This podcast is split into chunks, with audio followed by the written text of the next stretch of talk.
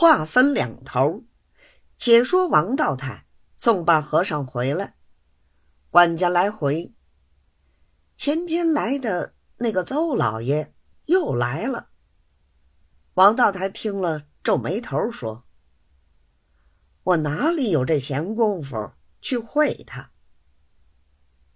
管家道：“邹老爷晓得老爷明天一准动身，昨天一早就跑了来。”坐在家人屋里，一定要家人上来替他回。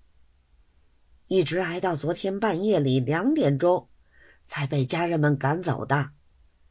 今天一早又来，他说老爷亲口答应他，替他在上海道跟前递条子说差事，他所以要来听个回音儿。王道台道：“他托弄差事。”我替他说道就是了，哪里能够保他一定得？况且说不说由我，派不派由他，我又不能够压着上海道，一定派他的差事。就是上海道看我面子，肯派他事情，也有个迟早。哪里有手到擒拿的？你叫他。不要光在我这里缠绕，应该上的衙门勤走两趟。做上司的人看见他上衙门上的勤，自然会派他差事的。管家道：“这种人是再惹不得的。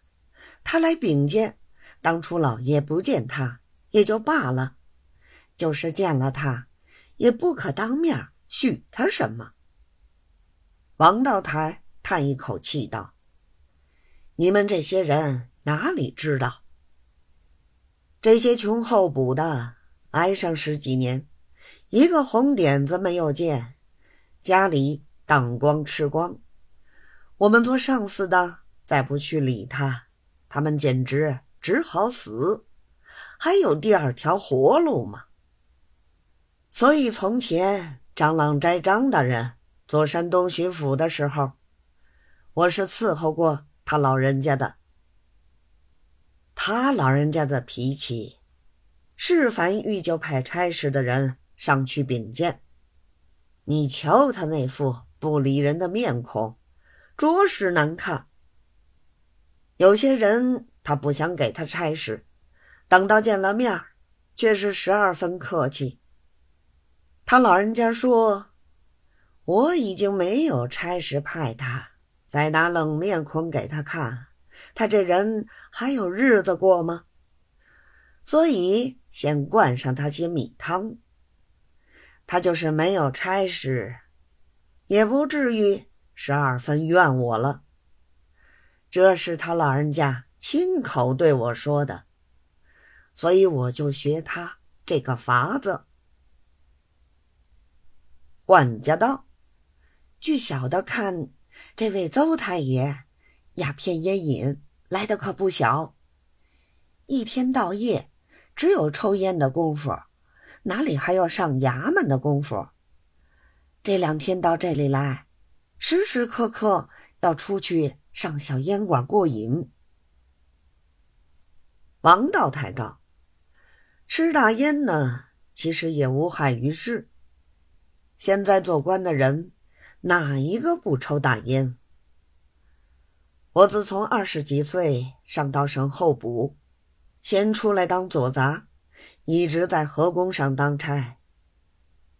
我总是一夜顶天亮，吃烟不睡觉。约莫天亮的时候，穿穿衣裳，先到老总号房里挂号，回回总是我头一个。等到挂号回来。在睡觉。后来历年在省城候补，都是这个法子。所以有些上司不知道，还说某人当的勤。